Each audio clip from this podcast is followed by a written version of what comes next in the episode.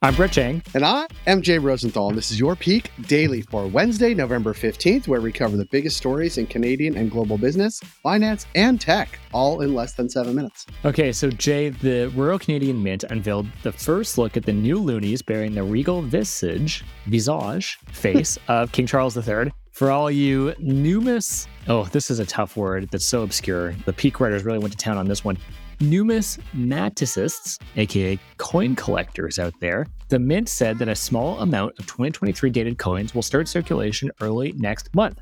Now, King Charles will replace his departed mother on the $20 bill as well, but the design process has only just begun, meaning Queen Liz will still grace our greenbacks for a few more years. Have you seen the new coins? Thoughts on them, Jay? Do you care? No, no, and no. I don't care. I think we talked about this when the Queen passed away that this was going to happen to our money. It seems like a waste of money to update our money. And I'm sorry, King Charles. I respect you, but not on our money. What about you?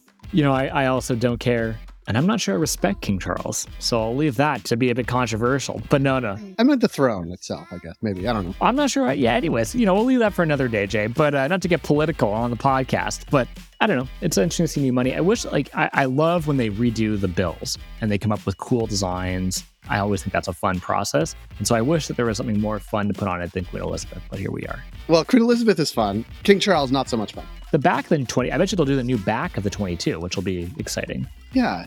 Maybe cricket. That would be cool. No? Hey, it's an idea, Jay. Brett, aside from you clearly not being a monarchist, what do we have for Peak Pals today?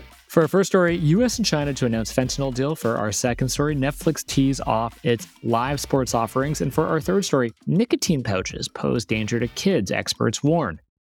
For our first story, as Canada's opioid crisis continues, new enforcement measures in China could help restrict the flow of deadly substances to our shores. What's driving the news with China, Brett? So, the US and China are expected to announce a new deal that will see China commit to cracking down on companies that export the chemicals used to make fentanyl, an extremely potent synthetic opioid drug with shockingly high mortality rates. The deal is set to be ratified following Joe Biden and Xi Jinping's meeting taking place today in San Francisco ahead of the Asia Pacific Economic Cooperation Forum. Now, to catch you up, in 2019, China brought the hammer down on groups producing and exporting fentanyl, but many targeted by the crackdown just pivoted their business models and began exporting the drug's component chemicals to cartels in Mexico. The new strategy will attempt to stop companies in China from exporting the precursor chemicals to groups involved in the drug trade. Last month, the U.S. also sanctioned 25 individuals and entities and three Canadian ones for alleged involvement in fentanyl production and smuggling. And it matters because many experts agree China is the first link in the fentanyl supply chain. Severing it could drastically reduce inflow to places ravaged by the drug, including Canada.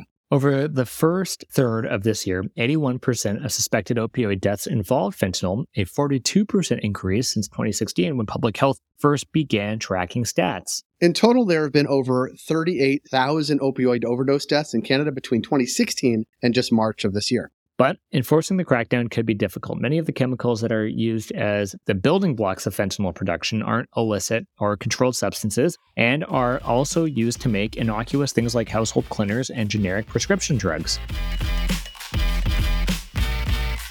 For our second story, like us signing up to play beer league hockey, Netflix is dipping its toes into sports just to see how things play out. What's going on with Netflix and sports, Jay? Well, last night, viewers tuned in to watch PGA golfer and F1 drivers compete to win the Netflix Cup, the streamer's first ever live sporting event. So the golf tourney saw four, sorry, four, not four, but four golfers. Got it. Yes? Paired with four drivers, all of whom feature in hit Netflix docuseries Full Swing and F1 Drive to Survive, respectively. Netflix faced technical snafus with a previous live event for the show Love is Blind in April, but this event went smoother than a birdie putt on the 18th green. And it matters because even as ratings for traditional TV dwindle, nothing breaks in viewers and ad dollars quite like live sports. The streaming industry increasingly views it as a necessary product to keep growth afloat.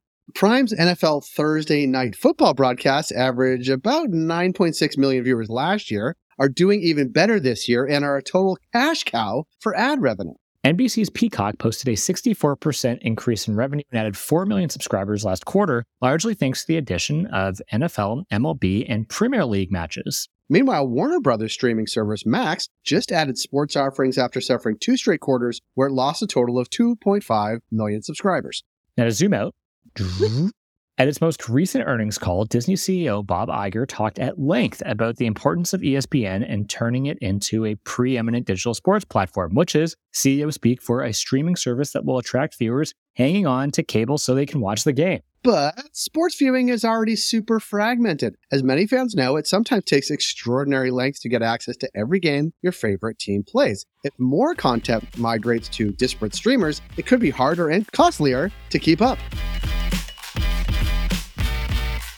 For our third and final story today, vaping is so 2021. These days, nicotine pouches are often the vice of choice for many teens, and health experts are warning that it's a serious problem. Here's what's driving the news, Jay, on this interesting story, in my opinion. A coalition of health advocacy groups, including the Canadian Cancer Society and the Heart and Stroke Foundation, are calling on Ottawa to create stricter regulations for nicotine pouches over concerns around their surging popularity with teens, per the Globe and Mail. Now, to catch you up, last month, Health Canada approved the launch of Zonnic, a small pouch made by Imperial Tobacco containing up to 4 milligrams of nicotine and billed as a way to help smokers kick their habit. Zonnic comes in the same fruity flavors like Tropic Breeze that have contributed to high teen vaping usage and is available for purchase in gas stations without any restrictions. The group of health advocates say products like Zonnic are heavily marketed to young people and want to see them made available by prescription only. It matters because the nicotine pouch business is booming worldwide, and experts argue that unless the feds do more to stop them from being marketed to teens, Canada will be facing the same problems it did with the youth vaping epidemic.